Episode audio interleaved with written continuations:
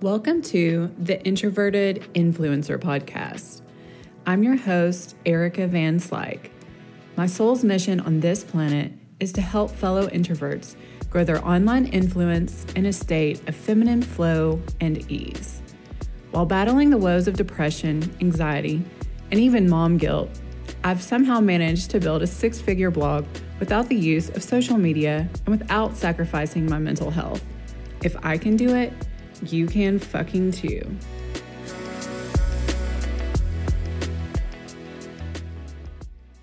Hey, y'all. Okay, I am so frazzled right now because I cannot get my hound dog to stop barking. So if she starts barking, please just try to block it out. I have tried everything. I'm going to have to figure out something um, for in the future when I record podcasts. So, welcome back to episode three of the Introverted Influencer podcast. So, last week was a pretty dry, practical show on the basics of passive income. But ultimately, the goal of this podcast is to approach online influencing from a holistic perspective. So I like the idea of maybe one week I will throw out like a very practical topic on business and then alternate that the following week with more of a spiritual mindset. And also for right now, you know, I'm still recording on my phone, so I'm trying to make these super concise because I really don't have the editing capacity. So I'm just going to get right to the point. I, I really, I'm a busy working mom, so I kind of get annoyed at podcasts that are supposed to be giving you information, but they ramble on forever anyhow. So just know it's going to be concise. And if you haven't figured it out by now, I am also a potty mouth. So if you have little ones around, you probably want to put your headphones on. And here goes my dogs again. Anyhow, so since last week was pretty practical, this week I want to delve into more of the spiritual components of building an online business from a place of ease and flow. So, one of the main ways my approach to influencing is particularly unique is the fact that I do not use social media as a means of monetization or reader conversion. Basically, I just hop on Instagram right now when I'm feeling inspired to share something or to connect on a more personal level to my audience from my blog but I, I, don't really monetize Instagram. It's just not my vibe, it's not my thing. I am an introvert, and so I really try to avoid socialization and interaction as much as possible. And, you know, in the early days of my blog, I rarely even showed my face on social media at all. Because, as I mentioned in last week's episode, if the activity is not an income generating activity, aka eyeballs or clicks on my website, I refuse to waste my time with it. And no, this mantra was not from a place of entrepreneurial genius on my part. It actually came out of sheer survival mode when I started my blog over six years ago. So, I mean, over six years ago, I was a work from home contract SEO specialist slash marketing consultant. I had an 18 month at hold at home with me who needed my constant attention. And I was going through a major depressive episode in my life. And on top of that, I was pregnant with my second child. Surprise. And essentially, I had no time to fuck around with endeavors that were not absolutely essential to monetizing my blog. There was just no bandwidth for that whatsoever.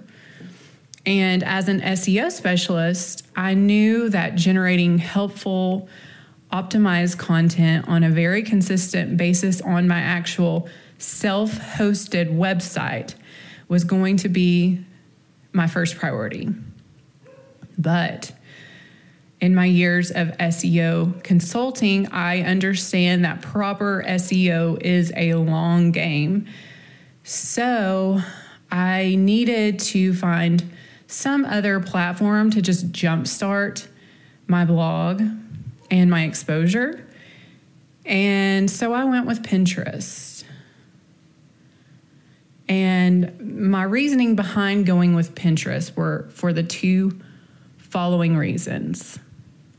And keep in mind, too, Pinterest is a search engine, it's a visual search engine, it is not social media. So, this, when I say I don't use social media to make money, I legit mean it. Okay. Reason one, I went with Pinterest. So, in Pinterest, I knew I could link each individual pin directly back to my website. So, if done properly, Pinterest would serve as a great source of traffic. Reason number two, I was already a Pinterest addict. And to this day, it is my favorite visual platform. Like, if my blog weren't a thing, I would still be pinning every day. I can't stay away from it. It's my favorite thing to do. It gives me hope, it inspires me, and it leaves me feeling uplifted. Whereas social media to me often just leaves me feeling drained, and it doesn't feel good at all to me for the most part. I'm trying to change my mindset on this, but in the beginning days, that's that's how it felt. So, all of this to say, what is your Pinterest? What platform would you engage in if money or business were never a thing? This is your soul aligned platform. The title of this episode is Commit to a Platform that is aligned with your soul and never work a day in your life.